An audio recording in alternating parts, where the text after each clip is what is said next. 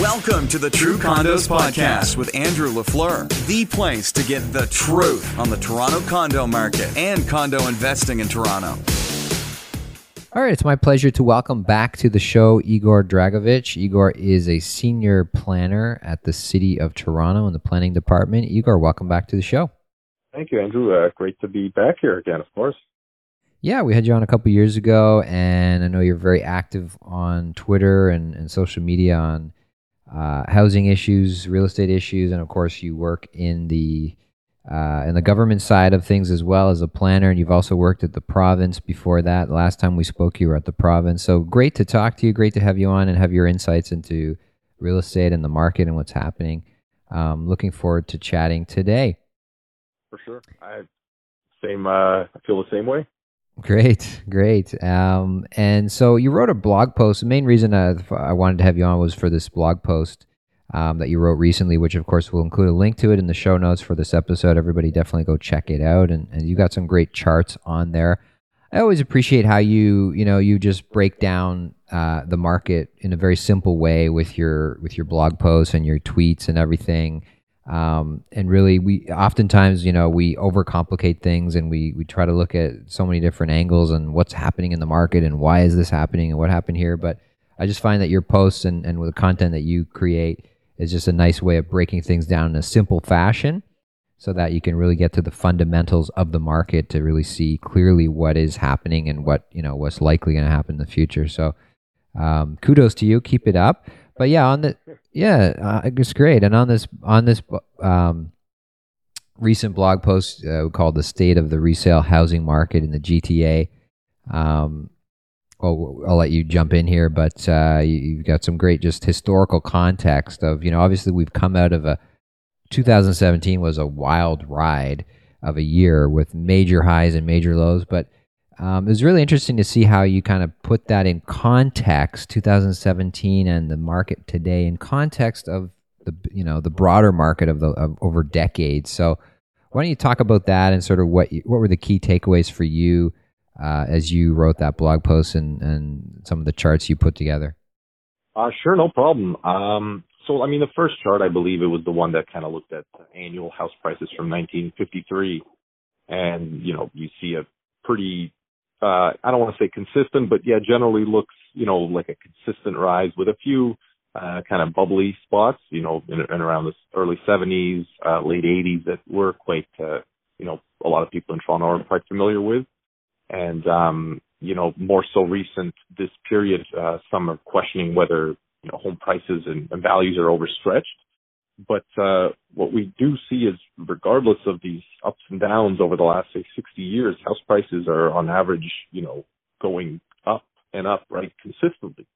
And I mean, if you just look at the trend line uh, in that map from 1953, uh, house prices have increased fivefold, right? So five times over the last 60 years uh, that they've increased. And even if, say, our house prices fall uh, this year to that revert to that mean, we still would have increased five times, right? So it's not like um, we're uh, we're we're stagnating or things like that. And you can see in some of the other charts kind of the percent percentage increases, and that you know this year we've increased still despite all the wild ride, as you mentioned, uh, for 2017 in terms of housing values and, and sale sales levels, things like that. We're still up uh, about 13% year over year increase from 2016 in uh, house prices, average house prices, uh, resale ones across the GTA. And that gives me a little bit of comfort because we're not at, uh, you know, 36% year over year as we've seen in 1989, which was, uh, you know, that the, period that followed that wasn't particularly a great one for real estate in Toronto, but, um, uh, you know, it's almost, I guess it brings into question whether Ontario's uh, fair housing plan that was introduced in April might have actually done what it was intended to do, which was to stabilize the market a little bit, right? Um, because I think we all felt that that kind of the 30% increase we faced in March 2017 compared to March 2016 was a little, uh, you know, a little too much. And I think that not only did the government realize that, but so did a lot of buyers and sellers. And, and we're in a bit of a, you know, a market that's seems to be a bit more calmer now, I'd say. So not the craziness that we witnessed a few months prior, but uh, maybe the stability that we've seen a few years prior. Yeah, yeah, and you bring up some great points there. I want to just touch on one of them, which was, you know, 2017 when the dust had all settled, was the prices were up overall about 13% over the previous year. 13%, which is a high number. Absolutely. Uh, it, historically, it is it is one of the higher numbers. But as you point out, and as your great charts point out, as the, as they look at the appreciation rates on average over this last 60 years, um, and maybe you can sort of you know people will look at the chart but uh, you know just maybe you can describe it for them a little bit. Just in terms of the 70s and the 80s like there were some just wild ups and downs oh, in the market. And compared to what was going on then uh, and obviously everyone always goes back to the crash of 1989 and you know everyone's always is this the moment where we're going to repeat that kind of a thing? Mm-hmm. when you actually see this chart you realize wow it is actually come a very different sort of uh, you know n- numerical uh, picture than it was in those in, in, the 80s yeah. I mean it's it's interesting because i mean the 80s had uh, you know there i would it's kind of funny when you read some of the articles from the 80s. I think Tamsin McMahon from the Globe and Mail has posted them, and it almost sounds like you know you're reading an article from today. It's like uh, you know lots of people are moving here. Is this a global city? Or, you know, congestion is so bad, and housing prices are through the roof. Are our kids ever going to be able to afford to live here? And uh, you know, people were writing that in 1989, and we're here at 2017, and yeah, everybody's kids were able to kind of afford a home here and people were able to settle in here and people moved and came and jobs were established, right? So things were fine ultimately, right? Um, but you, you're definitely that's that's a very fair point that you bring up. And I like what you said there because you look at that chart. I mean, from about I'm kind of looking at it right now from about 19, you know, 65 till 1990, you see these just spikes. Just wild ups and downs, yeah. Thirty percent, right? In one year that that's yeah. going up, and we haven't had that since that crash of 89, right? Since uh, the early 90s, we've gone up.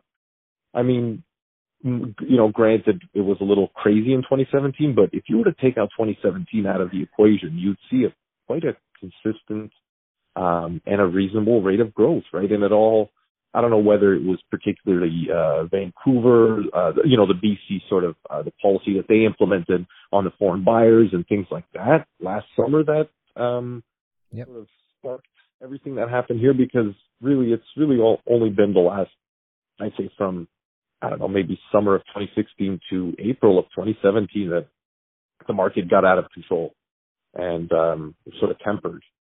Right, right, yeah. It's, I mean, yeah. Now that we've had a little bit of time to look back on what's hap- what happened in 2017, it was almost the way I kind of see. it. It's almost like we got the, we got drunk, like as a city, as as a market. It's like we got drunk for a couple months, and, and people were just doing crazy, stupid things that they normally wouldn't do uh, in terms of bidding pri- bidding up prices on properties.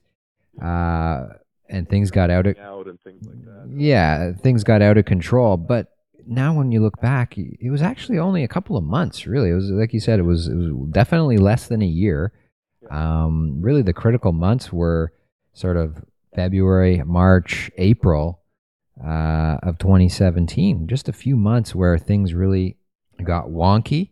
Uh, a handful of people overpaid for properties, but you know I think the market quickly reverted back to sort of the mean, as you said. Mm-hmm. Um, and there's only really a handful of people out there who, uh, you know, who may actually suffer from from those kind of decisions that were made in in those days. But for you know, for 95% of people in the market, uh, we're just sort of back to normal, right? Yeah, I mean, it's it's it's. I, I like the way you put it. It's kind of funny too that uh, people were a little drunk for this uh, couple of months period, which is absolutely correct. I mean, you know, it's it's. You look at say twenty the last twenty thirty years of housing in Toronto, and we've had, and I think I wrote about this, and you can see kind of the month to month um uh changes in house prices, and you see for like literally twenty years we've had prices very rarely above 10% annually uh, growing, right? Not even single yep. until maybe 2016 or so. Um, right. And I mean, you can take out the 2008 and 9 recession because that's, you know, that obviously is going to have an impact, uh, but didn't have as big of an impact as say, what happened in the U.S. and things like that. Um, but what you notice is that, you know, we've had a crazy nine or 10 months or maybe even shorter than that as, as you, uh, you know, I don't deal with trans, on the transaction side, so I wouldn't, uh, have a really good sense of, of that, but you definitely would. Um, but you look at that nine months and at one point people were sort of extrapolating that forward thinking, oh, this is, this is the new normal. This is how it is. Right. And then after we've sort of reverted back to the mean and the market has stabilized bit, people started freaking out. They're like, oh my God, things are actually taking, you know, 30 or 30 something days to sell and, and house prices are, you know, they're not growing by 30%, it's growing by 5%. Well, yeah, of course it is because that's what's normal, right? It was like that in 2012 and 2013 and 2014 and 2015. Only this year, for a few months, that things get out of control and suddenly people think, oh, this is, this is the new normal when in reality, the new normal is what was happening a few years prior, right? So, yeah, absolutely. We have we have such maybe right.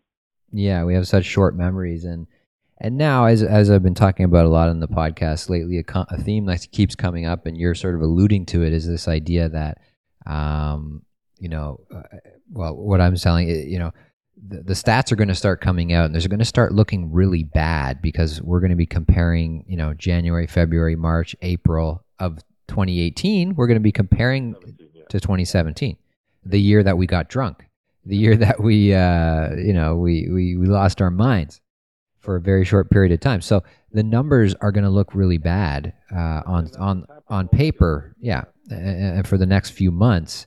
But by the time we get to June, July, uh, time period of 2018 when we're start com- we're comparing ourselves to you know after the, after the hangover and we're back to normal uh, you know it's going to paint a very different picture so I think like you said the the psychological effect is is certainly going to be interesting to watch and and to see how that plays out in the market over the next few months cuz um you know, we have such short memories, as you said too. It's like, oh, things are so bad. Uh, well, why?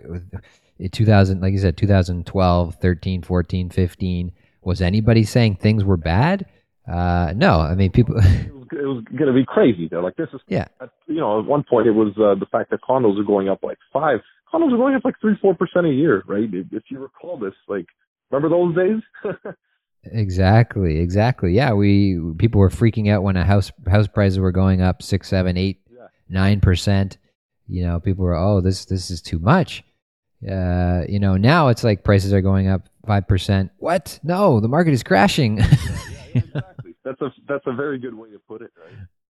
Yeah, yeah. It's it's uh, so it's funny to watch that and and uh, you know, in the industry, we sort of know this inherently, but people on the street and reading headlines, uh, they're not necessarily picking up on the nuances, and it, it's certainly going to affect the market and, and, affect how people are thinking about the market. So it'll be interesting to watch. But by the time summer rolls around, I think uh, I think it's going to be a very different picture. Yeah, we'll have to see. I mean, spring, uh, spring and summer 2018 will give us, I think, a better idea of what uh, you know where the market's sort of heading. And I think I, I wrote in the article like, that as well, and I think I noted like fall 2017 was supposed to be that, but it wasn't, right? And that's okay. I mean, it's still it was still fairly early, and now we also have the OSFI test as well as stress test. Um, so we'll see how it all plays out, but we should have a better idea in 2018 uh, in the spring and summer. And you know, what I'm looking at right now, I don't see things plummeting. Really, I don't think I don't see it. Happening. Yeah, yeah. That's that's that's one of I've, I've written on my page right here. Is the market plummeting? That was one of the kind of uh, questions to sort of to, to, to ask you, um, and sort of segue into some of your other posts and, and research that you've done and, and charts that you've got together, where you go back and you look at the Toronto population over the last you know hundred years or so. Um, you know, and again, going back to the fundamentals of the market and, and the and the growth that we're we've seen over a hundred years in the market, like what is how do you what is your what is your take? Like what is your message to to people um when you're you know when you take that perspective? When you look at today's market in the context of you know in today's city of toronto in the context of the last hundred years? Um i mean toronto is just like it's it's a powerhouse in terms of growth right and it's um like we don't i don't think we appreciate how much the city really grows uh, annually, right? And how much we've grown. Like we add about a million people to this region every decade. That's a whole, that's a whole major city that you're adding to an existing, you know, urban agglomeration every 10 years. Um, and when you think about that, it's like that's, that's going to drive a lot of demand for housing. That's how you, you have to create the jobs for that, the infrastructure, the cars and things like that. And when you have this population growth, right? And if you look at the last 200 years, we, I think I calculated that it was about nine or 10 years that we actually, the city witnessed, well, not the city, but the Toronto census metropolitan area, which includes, you know, parts of York region, uh, Peel, Halton, and Durham. But when you look at the last 200 years, really, that region has only declined in growth for about nine or 10 years out of the 200. Amazing. Yeah, amazing stat. At the time, we're just, we're growing, right? It, right. Doesn't matter what's happening. We're, people are coming here, right? Yeah, sure. Some people leave the province. They go to Alberta. Maybe oil prices or the Canadian dollar influences that. Fine. Not a problem. Some people as well leave, you know, the Toronto CMA and, and, and settle in maybe smaller communities nearby, whether that's Kitchener-Waterloo or Kingston or, or, um, you know, Niagara Falls, retiring, you know, retirees, for instance. Fine. But the immig- sheer level of immigration that we get right? And and not only that, but the federal government aims to increase that to, you know, I think you you know you look at how the feds do it; they do it generally to one percent of the Canadian population. So it should be, you know, we should be letting in about 350, 360,000 people a year, which the feds are doing or planning to do, and even talking about increasing that to four, potentially 500,000 people a year, right? To um, cover, I guess, to maintain our population growth, right? Yeah, yeah. And where where are all those people going to move? I mean, yeah, sure, you know, people will go to Vancouver, some to Montreal, but the vast majority are going to go to the Toronto CMA. Um, and I saw an interesting chart that there's been a sort of declining numbers of people going to the Toronto CMA. If you look at over the over the last say 20 years, but it's still, you know, it's still about 50 to 80 thousand. Uh, I'm actually not sure what the immigrant numbers are, but I think it's about 50 to 60 or 70 thousand um, immigrants strictly, right? Newcomers coming from outside of the country into the um, Toronto CMA settling here. Yeah, absolutely. Were Were you at the? Um, there was a, an event at Ryerson recently, a housing uh, event in, in, the past week. Were you at that event? No, I wasn't. It was the. I think it was the Center for Urban Research one, right? That's right. Yeah, no, I, I saw some tweets going out on that. I don't know if you caught those as well. Um, one of the speakers, I, I believe, uh, somebody's working city of Mississauga, was quoted as saying uh, one projection was for 3.5 million people being added to the Greater Golden Horseshoe. So not just Toronto, but the the whole Golden Horseshoe region by 2030. I don't know. Is that a is? I think I don't know if that's just. I think it might be to 2041 but uh, that might have been Ed Ed Sajecki from Mississauga who Ed Sajecki, that's right, yeah, who um, identified that number. But uh, yeah, it's something crazy like about we're we're going to add another I think three million people and a, just over a million something jobs to the G like the Greater Golden Horseshoe region, um, which the growth plan kind of covers. Right, that's where they uh, got that region from. But um, yeah, by 2041, right? So uh, you know, it's it's it's going to continue growing, right? That's what the forecasts say, and um, you know, that's that's a lot of people, and that's still going to drive demand for a lot, still housing and things like that, and and jobs and products. So, um, you know, the city is going to be more dense. It's going to be a bigger city. It's continue to be a growing city. I mean, I try to think up of what could realistically drive people away right to Toronto. Yes. Right. What could change this trajectory? Exactly. I mean, we've got now, like you said, we have 200 years of history now. It's a pretty strong track record. But let's let's play the hypothetical and yeah, what could potentially change this this trend? What could drive people away? Uh, what are your thoughts? I mean, what what would it take to significantly change the trajectory? I mean, I, I I don't know. I think about it a lot, and it's like you you really have to come. I think it has to come from the federal government to limit immigration, right? Or we have to screw something up politically. Um, I don't want to say screw something up, but say elect uh, leaders that aren't um, as open to immigration, things like that. Right. Uh, right. I don't want to point to America and say they're doing that, but it's it's you know with Trump coming in, that that is you know, I've heard of people saying that we've seen uh, greater interest in real estate and things like that as a result right.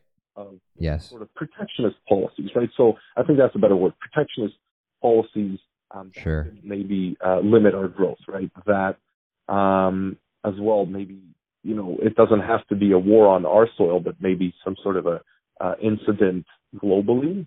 But that again could, uh, unfortunately, for a certain population, could work in our favor, right? I mean, you look at how many you know people have settled here due to wars as refugees and things like that. Right? Yep. A- absolutely. Yep. um, but one thing I'm, I'm I'm trying to figure out. I mean, those things are. I don't foresee those things sort of. I mean, do you? Let's talk. uh, I mean, especially with with your expertise and your background, what about the supply side of the equation?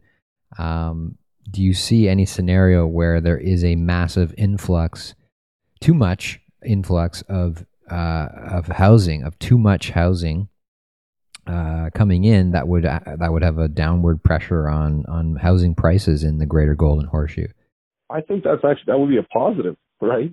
Uh, right? If that's the point, because here's the thing, and and I remember talking um, at the ministry about this stuff, and you know, there's been a lot of discussions over the last year about supply, demand, which one is it, what are we doing, uh, and what we have to understand is that you know we're building like forty something thousand units per year, right, in the last few years in this region, which is a lot of supply being added, and sort of complaining that su- the supply isn't there is not a great argument because when you compare it to other places like San Francisco and and and you know San Francisco is the best one, they build like a tenth of what we do right annually, right? So we're we're you know churning out housing units all the time, and our real estate market is a very healthy one. I mean, you can ask any developer builder, and all they're doing is they're, um, we're looking for land, we're looking for land to build more housing, right? So it, it's sort of working out. But when you look at, for instance, the 80s, what we saw was a lot of development,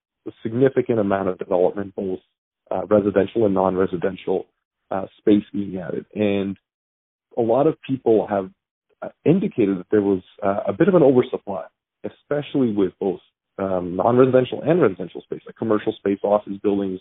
I mean, half of the financial district literally was built out during the 80s, right? Um, and that oversupply, yes, prices did plummet. Yes, it was a bit of a you know a tough time to be in the be in the in the, in the industry. Excuse me, from 1989 to 96 or so. But what you saw over that time was a, a large supply of housing that was affordable that allowed a lot of people to come and settle here in the 90s, in the 2000s, right? And only now we're saying that the house prices are too high, right? So, you know, an oversupply isn't particularly bad for a growing region because that space will eventually or should eventually be taken up.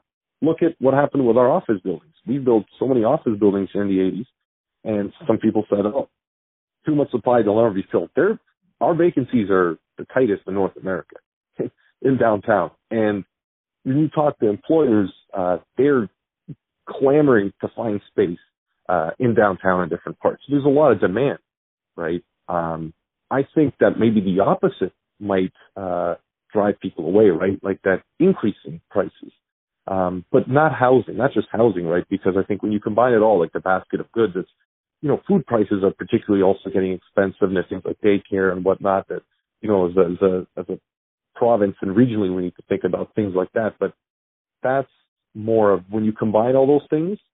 I think that high prices might actually be uh, more of a deterrent. Right, right. Yeah, it's it's, it's definitely a double edged sword. Uh, prices, right? Not you know reasonable growth of three to five or five to ten percent a year, depending on you know location and type of house, um, is reasonable growth. But fifteen percent a year, maybe that's when you know that might drive people uh, away from moving here, right? right, right. At, at some point, it just flat out becomes unaffordable.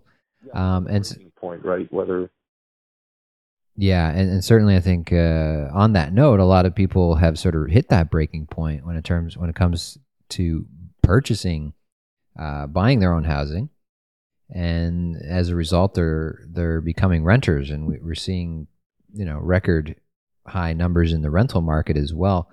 Um, I don't know if you look at that market too much, or you study that too much, or you've done research and or talk about that in what you do. But um, I'm curious to hear what your thoughts are on the rental market as it you know as we continue to see urbanation just brought out stats today uh, fourth quarter rental stats the, all the numbers just continue to show that rental market is growing at double digits much much higher than what it typically has grown at.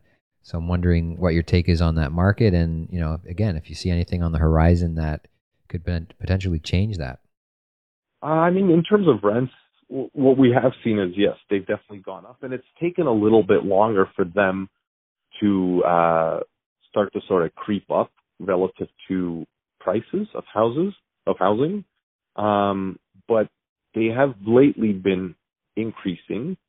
And interestingly enough, with um, you know Ontario's rent control, uh, the policy that they've introduced as part of their housing plan, that might sort of, uh, I guess, have an impact on what's happening, right? So what you may see, I mean, I'm I'm not a you know expert especially compared to say Shaun Hildebrand from uh, Urbanation on on the rental market. But uh, what can happen is, or what could have happened is that more so recently, the condos or the, the the units that you see with higher rent may have been put back on the market to get that higher rent, so that you can consistently raise your rents over the next say you know 10 years at the standard rate that is uh, that the rent control uh, legislation puts out, right? So they may have increased it now, and then you may not see as big of increases over the next 10 years, right? There was, I've heard of people, you know, that they've, um, how can I say, I don't want to say they kick tenants out, but they've essentially thought about doing that so that they raise rents or have a family member move in so that they can raise rents. And now you, we've sort of protected that a little bit as a province in terms of going to the land and tribunals board, things like that uh, land and tenant, tenant board, sorry. Uh, but um, these kinds of things, yeah, we'll see how that'll play out. Uh, but I don't anticipate rents to be increasing that much on the residential side over the next few years with rent control in place, right? Well, certainly, yeah. I mean, I, I think it's uh, it's a tale of two markets, right? It's existing rents and new rents, where the existing rents obviously are covered under rent control now across the board for all units, condos, everything and so they're going to obviously be you know one two percent whatever the allowable rate is yep. uh, each year but then you have the the new product coming into the market for the first time that is is going to be rented at the you know much higher current today you know today's rate and th- th- that's the those are the rents that um, you know we're seeing are is jumping up at, 10% uh, or more a year at the moment so but you're right. I mean, I think it's early days still in, in this new era of rent control, and we'll we'll, we'll have to see, you know, in, in, a couple of years how it ultimately plays out. Um, but at the moment, yeah, the rents uh, on new product is, just running away like a freight train as well. Absolutely. Um, and you know, it's again rent control. It's that double-edged sword. Like it, uh, it's great if you're in an existing property and you don't want to move uh, it makes things a lot more challenging if you're in uh, if you don't if you're coming if you're new to the city or if you need to move and you're looking to rent a, a new space for the first time. Yeah, it's a bit tough, and I mean, you know, how, how much rents have gone up. I'm, I'm not sure. I think the rent right now, what is what what would be in downtown, like two thousand, I think, a month or so for a one bedroom or one den. Yeah, one bedrooms are averaging about two thousand. Yep. Yeah, and I mean, if you were to say calculate uh, your carrying costs for that, it's it it might be around that level, right? Like literally about two thousand when you look at your you know monthly. I mean, depending on the price and the down payment and that whole deposit structure, but essentially, you know, your your mortgage monthly, your maintenance, property taxes, and insurance, yeah. give or take, that are about two thousand a month, right? Yeah. So, um, you're you're given a, a, an option now at this point, right? Whether you want to own or rent, and if you want to own, you probably do need to have a down payment ready. Um, with renting, not so much. So, right. See how that'll play out, right? So, exactly, yeah. Um, anything else that you're looking at or interested in uh, studying the or, or, working on right now that you want to talk about, or, or anything you're in terms of looking ahead to real estate market in 2018? Anything else you're tracking? Um, I mean, I'm I'm always tracking uh, things, you know, uh, around, across the region, uh, and I'm I'm a big I'm a big believer in sort of um, you know uh, the jobs drive housing, and I've always uh, you know I mean we probably talked about this before, given kind of the, the work that I do at the city and have done at the province. A lot of it's largely focusing on you know kind of non-residential or commercial development. So I'm always a huge sort of proponent for more um, uh, non-residential space to be developed, whether that's industrial space, retail, or offices, things like that. I like to see those jobs because uh, I can tell you right now, without a job, you're not going to get approved for a mortgage, right? Unless you have, you know, unless you have a really, uh, you're privately, you know, wealthy or Yeah. you Yeah. you have money or something like that. But uh, you know, I can tell you right now, you go to a bank and they won't approve you unless you can, you know, prove that you have an income. And the income. Of Yep. course. So I'm a big proponent of that, and I usually track where those things are happening across the region, and and and where sort of the new, uh, where also transit investments and infrastructure investments are happening, and sort of combining those to identify kind of growing residential markets and and things like that. So, So on that note, uh, what are some of the, you know, the up and coming pockets uh, or areas that you're that you know you could maybe share with us uh, that real estate investors in particular might be interested in? Hey, here's here's where the jobs are going to be in the future. So this is an area that might be good for investment today. Uh, there's there's a ton. I mean, all across the city. Uh, if you look at sort of, um, say, if we were to step outside of Toronto, you can see Vaughan is an interesting one right around Vaughan Metropolitan Center because you sort of have a, a trifecta there of a, a subway, you have fantastic highway access, you have the Concord Rail Yard, uh, and you have employers that are slowly, bit by bit, starting to uh, potentially move there. I mean, KPMG had an office building built by SmartCentres there. There's another one. Uh, I'm not I'm not sure if it's under construction at the moment, but I know that it's sort of gotten approval and it's going to go ahead. Um, so you have Vaughan, and re- an interesting, definitely an interesting place to look at. Um, on the other side, you have Markham as well, which is you know being built out largely by Remington, and that's going to, you know, when you combine that with Buttonville, and we'll see how kind of Buttonville the airport plays out because that was a large, uh, a very very large proposal by Cadillac Fairview, but uh, in combination, there could be a lot of potential there because you'll have a lot of jobs there and you have a more dense communities, right? So those two pockets for sure. Um, I'm just trying to think if Peel or somewhere in Mississauga is interesting. In terms of the city, uh, you know, I I would definitely, you know, downtown's a great place.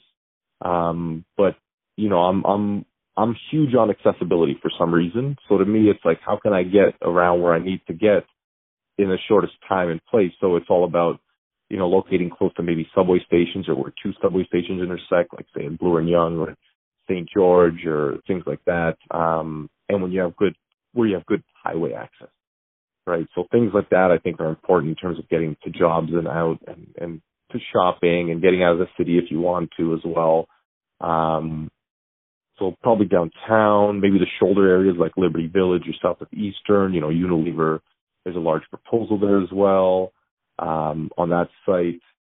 Uh, potentially where the new Eglinton LRT is being built along there, that could be an interesting one, and as well maybe the Finch LRT. So, uh, you know, there's always opportunities across there, but I think it's sort of the the access. Access is big for me. Right, right, yeah, access. You put it well, yeah. Accessibility, transit, as well as uh, as, as well as roads and highways are, are so critical. Um, you go, Yeah, sorry. yeah, no, go ahead, go ahead. I was gonna say, I mean, it, it, it's it's it's strange in the city because you know half the people will say like you need transit access, and the other half will say highway. So, um, I wouldn't, I wouldn't, I would Go for both. yeah, I definitely, exactly. I would definitely not uh, uh, exclude um, or exclude highways from uh, from that sort of assessment of, of accessible places, right? That's a great point. Keep that in mind, right? Yeah, it's a great point. Um, Igor, thank you so much for your time. Uh, if people want to find you online, what's the best, or, or get in touch with you, what's the best way for people to do that? I mean, you can go on my website. It's just idragovich.wordpress.com. Um, and then on there, if you go on my About Me section, there's essentially you can contact, you can connect with me via Twitter, uh, Facebook, Instagram, whatever you'd like. Um, and yeah, from there on, we can uh, further connect. Great. Okay, I'll definitely include a link to that in the show notes for this episode. And once again, thanks for your time today. Really appreciate it. Look forward to talking to you again soon. Absolutely, no problem, Andrew. Great chatting with you as well. Thanks for listening to the True Condos podcast. Remember, your positive reviews make a big difference to the show. To learn more about condo investing, become a True Condos subscriber by visiting truecondos.com.